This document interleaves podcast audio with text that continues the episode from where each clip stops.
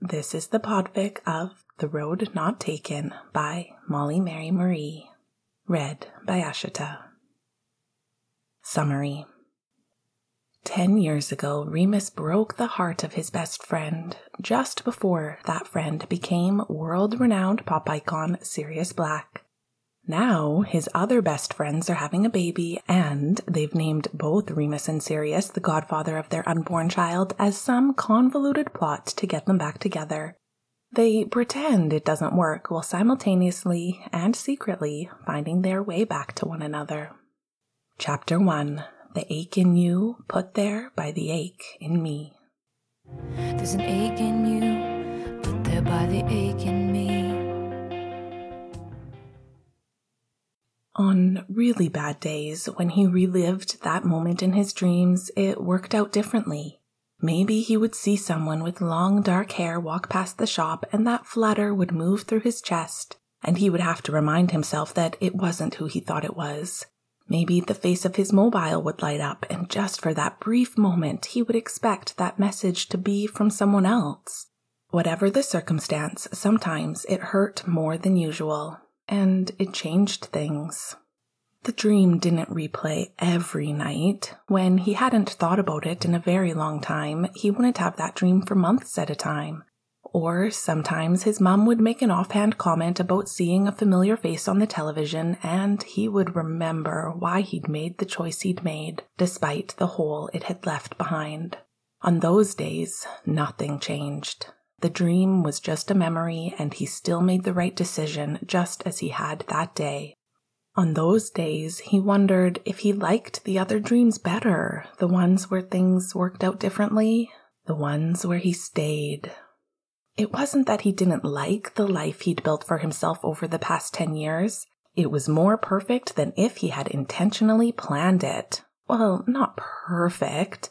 There was a single glaring imperfection, an emptiness that greeted him every morning and followed him to bed at night. But he could wade through that hurt most days. Today, it was just a little heavier than usual. It happened sometimes. Maybe it was the impending holidays. Christmas was just over a month away, and it was always one of the harder times of the year because it brought too many memories of nights spent helping out at his dad's Christmas tree farm, kissing under the mistletoe, sharing a cup of cocoa with marshmallows. But if he was honest with himself, Christmas wasn't the problem. No, it was mostly the holiday that followed. Not to mention the pregnancy. Not that Remus wasn't delighted by the news, of course. He was thrilled for James and Lily, thrilled that they had chosen him as godfather, thrilled that he got to pick out a tiny jumper for a child who wouldn't be born for another seven months. No, it wasn't really the pregnancy if he thought about it, though he tried rather hard not to. It was the domesticity of it. It was knowing that at the end of the day, he'd missed his chance to have that. More than missed, obliterated. Maybe he was just having an off day because his dream last night had been one of those where things worked out differently, where he'd said yes instead of no, where he'd gotten a glimpse of a domestic life with a loving partner and the home they could have built together. After 10 years, he would have thought those dreams would stop coming. If anything, they had only gotten more frequent. After locking the front door to his flat, he staggered down the stairs, holding onto the wall for support. He and Pete had stayed at James and Lily's flat far too late last night, celebrating the news of the baby for the fourth time that week. It was mostly his own fault. He should have waited to give Lily that baby jumper when James wasn't around, because he got more emotional about it than Lily had. And then, of course, Remus and Pete had had to stay for dinner and dessert and coffee to spend the night reminiscing. At the bottom of the stairs was another door with a glass frame that looked out onto the street, and Remus could see that there were already people on the pavement outside, waiting to get into the cafe next door. Luckily, he still had about an hour before he had to open the shop, but he still couldn't afford to wait in that line to get his morning coffee, mostly because he knew Pete would undoubtedly be early. Marlene, Remus leaned in the doorway to shout over the bustling crowd outside the coffee shop, sparking the attention of the platinum blonde girl with the septum ring running the front counter. Remus! She shouted back in kind, a wild grin on her candy apple red lips. Bring me an extra sweet two shot latte when you get a break. Wait, make that two. What's in it for me? She asked, raising her voice over the coffee grinder.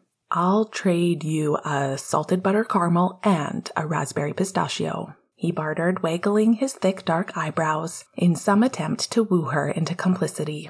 Her smile widened like it did every morning. Throw in a smoked bacon and you've got yourself a deal, she said with a victorious swoop. Anything for you. Remus winked and waved as he walked to the front door of his own shop, not at all surprised to find that the door had already been unlocked and the lights still off. Is that you, Remus? Pete called, as he did every morning when Remus walked into the shop, alerted to his presence by the delicate tinkling of the bell that hung over the door. It always is, Pete. Remus laughed, shedding his jacket and wondering why he'd even bothered putting it on since he had only had to step outside a single moment between the stairs to his flat and the front door of his shop. Ever since he'd bought the shop downstairs, he had been waiting for the tenants of the flat just above it to vacate, and now that he'd finished moving in, the amenities just kept accruing an extra 15 minutes of sleep every morning, minimal excursions into the cold on his way to work, free coffee personally delivered by his friend who owned the cafe next door. Well, negotiated free coffee. As Remus turned on the front lights and hung his jacket on the coat rack, in the corner behind the front counter, Pete emerged from the back room, wiping his hands on a black apron that bore sets of sepia handprints. I've just molded some more chai spice and there are some souffles in the oven. I knew you were baking. Remus grinned, taking in a deep breath to enjoy the earthy, sweet aroma of the warm chocolate. Those souffles take a long time. How long have you been here? Pete shrugged. Only since half past.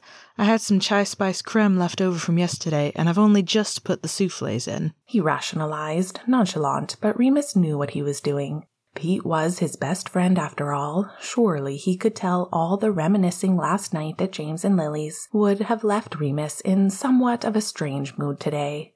But Remus wouldn't let it get to him. I could never run this shop without you, Pete, Remus said, straightening the apron around Pete's neck. With a pleased grin and a pink blush, Pete just shrugged again, pretending to be unaffected. You'd probably have a lot more product without me. He laughed. Nonsense, Remus hummed, leaning over the counter to swipe a white chocolate with yuzu lemon curd center and pop it into his mouth. I sample the chocolates much more than you do. In that case, Pete said with a smile so specific, Remus knew exactly the intent behind it. Maybe we should sample a souffle when they come out of the oven. You know, quality control. Remus returned a mischievous smile of his own. We can't very well expand into baked goods if our baked goods are shipped from the beginning. With a nod, Pete spun behind the counter. I'll get the milk. He grinned, disappearing into the back, and Remus was quick to follow.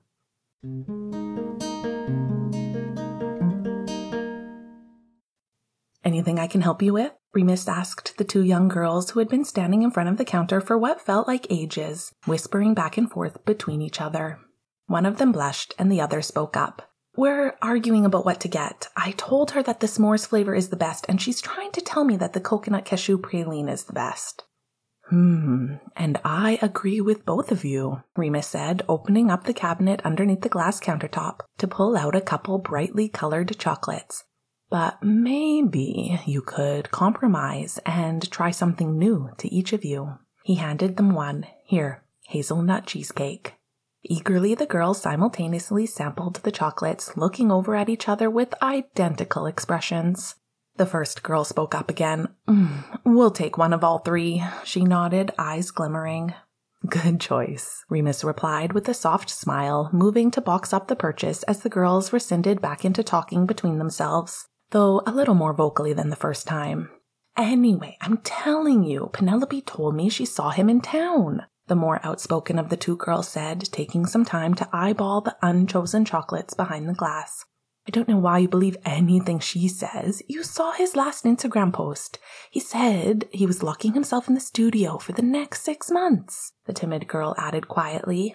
Well, we don't know. Maybe there is a studio at Grimmauld Place.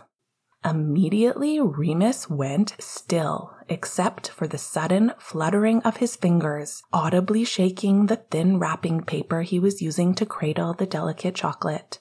The girls stopped talking, watching him intently. Grimmauld Place? He clarified in a small voice.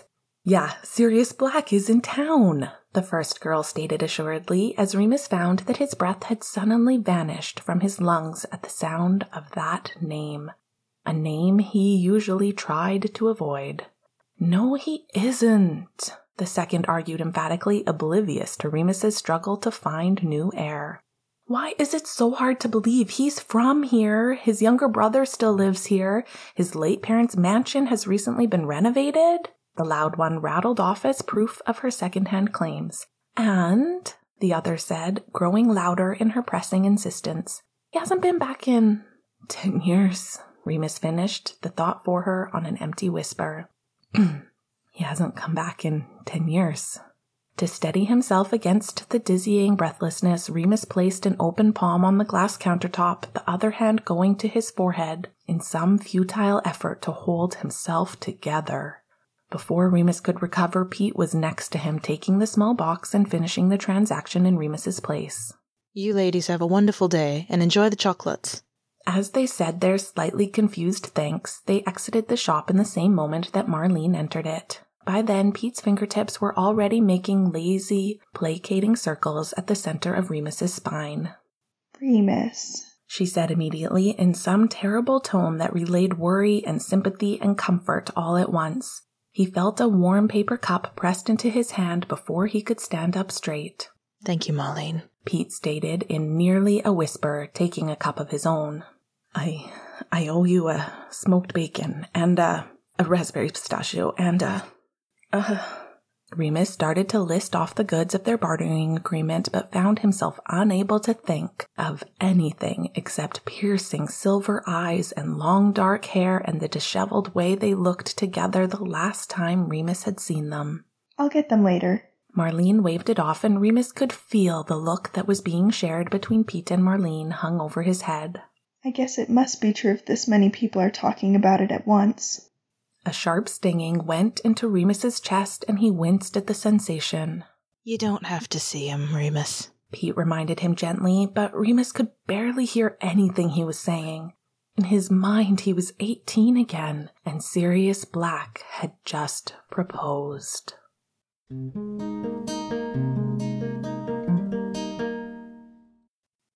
really bad days, when he relived that moment in his dreams, it worked out differently. Maybe it was just a face in the crowd when he sang a lyric that he had penned specifically to reclaim that moment in his favor. And that face was similar enough that it left a dreadful ache in his chest.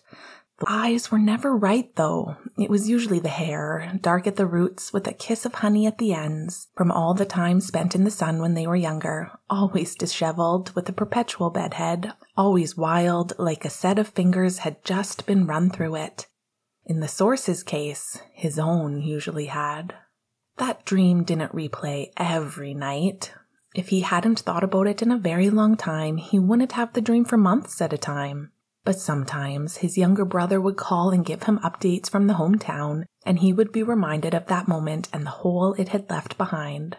On those nights, the dream wouldn't change. He would still be left there standing alone, wondering what signs he had read wrong, trying to decide what to do with his life. He liked the other dreams better, the ones where things worked out differently, the ones where he stayed. Very rarely did his personal mobile ever go off for something that wasn't in some way business related.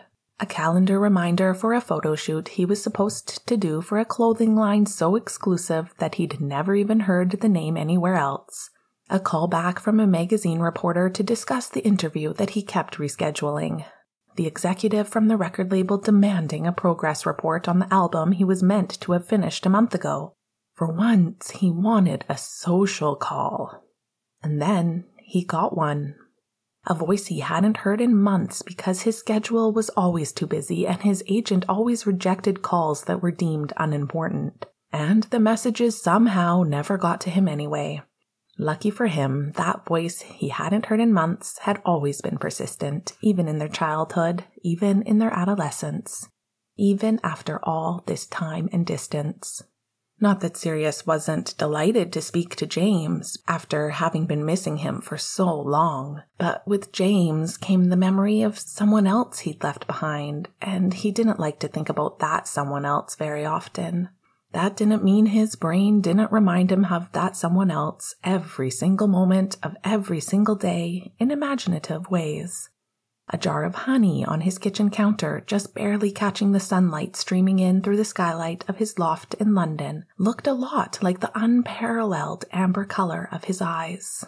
The tall, lanky record producer at the recording studio had held him by the shoulders the other day as he squeezed by in a narrow hallway, and the shape of his broad hands and his lengthy fingers on the nape of Sirius's neck was so familiar that Sirius spent the next 10 minutes in a closet trying to choke down tears that he hadn't felt threatened that badly in half a decade. Lily was pregnant. That was the news James had called to tell him, and they wanted Sirius to be the godfather. It didn't require any effort on his part, James was quick to tell him. He didn't even have to come back home if he didn't want to. There was no legal documents that he needed to sign for it to be official. At first, Sirius felt relief at that lack of obligation. After all, he had an album to finish and an advertising campaign to model for and an interview to confirm. But the moment he realized that he didn't want to do any of those things, that he would much rather go home to spend time with James and Lily and help them prepare for the birth of their first child, his godchild, he canceled everything. Armed with some bullshit excuse about focusing on completing the new album, he made a few vague social media posts and left his work phone in London. Even with his highly recognizable face, he could simply stay tucked up in Lily and James's flat or in Regulus's house, because he was not ever going to call that monstrous childhood prison his home. Or he stopped at that last one. Lying low at Lupin's was no longer on his list of options. He wasn't even sure if Pete would let him stay at his. Ten years. He hadn't been home in ten years. There had been a few times when Regulus or James had made the trip to London to spend a few days with him, but this was so different. And there was one glaring reason why. If he really thought about it, he wasn't sure if he wanted to avoid the part of his life that he had been trying to close off for the last 10 years, or if he wanted to open it all up one last time. Despite the obscenely long drive, he'd opted out of taking a public flight to avoid the attention he knew it would bring. For the same reason, he'd left his loft in London just before four in the morning to prevent any pictures or questions. Once in town, he stopped close to the main street that housed all the shops and restaurants and pubs in town there were still a few other people in town that he kept casual contact with, Marlene being one of them, so he knew she had bought the cafe on the corner that used to be one of their favorite places to hang out. He also knew she could brew a damn good cup of coffee. After a few good stretches to get the kinks out of muscles that had been stuck in one position for far too long, Sirius slipped on a pair of dark sunglasses and a slouchy gray knitted cap in some effort to avoid being easily recognized. As he made his way over to the shop, he adjusted the edge of his cap, as he could feel the material gathering and catching on the piercings along both of his ears. There was a small line outside, and Sirius smiled at Marlene's success for a moment before turning to leave. If he waited in that line, there was no doubt someone would recognize him. Besides, the more he thought about it, the more he realized Marlene would most definitely call him out, just to tease him. Just as he turned the corner, he heard someone shout, Marlene, in a voice that was so achingly familiar that it tore the breath from his lungs. Without hesitation or thought, Sirius gripped onto the corner of the brick building with trembling hands, peering around the edge to see Remus Lupin leaning into the open cafe door, a single raised hand to garner Marlene's attention. Just as Sirius remembered, his eyes were translucent and golden, his hair disheveled and wild, dark at the roots with a kiss of honey at the ends, and it brushed across a scar that notched an empty space in Remus's brow. But as much as his hair was exactly the same as when Sirius had walked out of his life, it was also so different. He had grays at both temples, just like Sirius had. And it was longer now than it had ever been. Remus! He heard Marlene call back with a laugh. The smile never dimmed from Remus's face, and looking at it just then was like watching an old home video of someone he could never get back. Bring me an extra sweet two shot latte when you get a break. Wait, make that two, he requested, holding up two fingers, and Sirius was surprised at the breath he let out, seeing Remus's hands for the first time in ten years. Broader now than at eighteen, slender fingers with rougher knuckles. What's in it for me? Marlene quipped, and that smile grew on Remus's face, stretching all the way to the ends of his cheeks until the skin under his stubble folded underneath the pressure. I'll trade you a salted butter caramel and a raspberry pistachio. He seemed to bargain for his coffee, the laugh lines at his eyes deepening as he pushed the curly hair covering them over his head. Throw in a smoked bacon and you've got yourself a deal. Marlene cried, sounding victorious. Anything for you. Remus laughed and Sirius let himself get light in the head at the sound of it. Deep like it was when he'd just woken up from a long night, soft like it was when he'd told Sirius he loved him for the first time, kind like his voice had been since the day Sirius met him, with a playful wink that sent Sirius clutching at his chest in some effort to tear out the sting it left behind. Remus disappeared into the shop just next door to Marlene's cafe, and Sirius still couldn't breathe.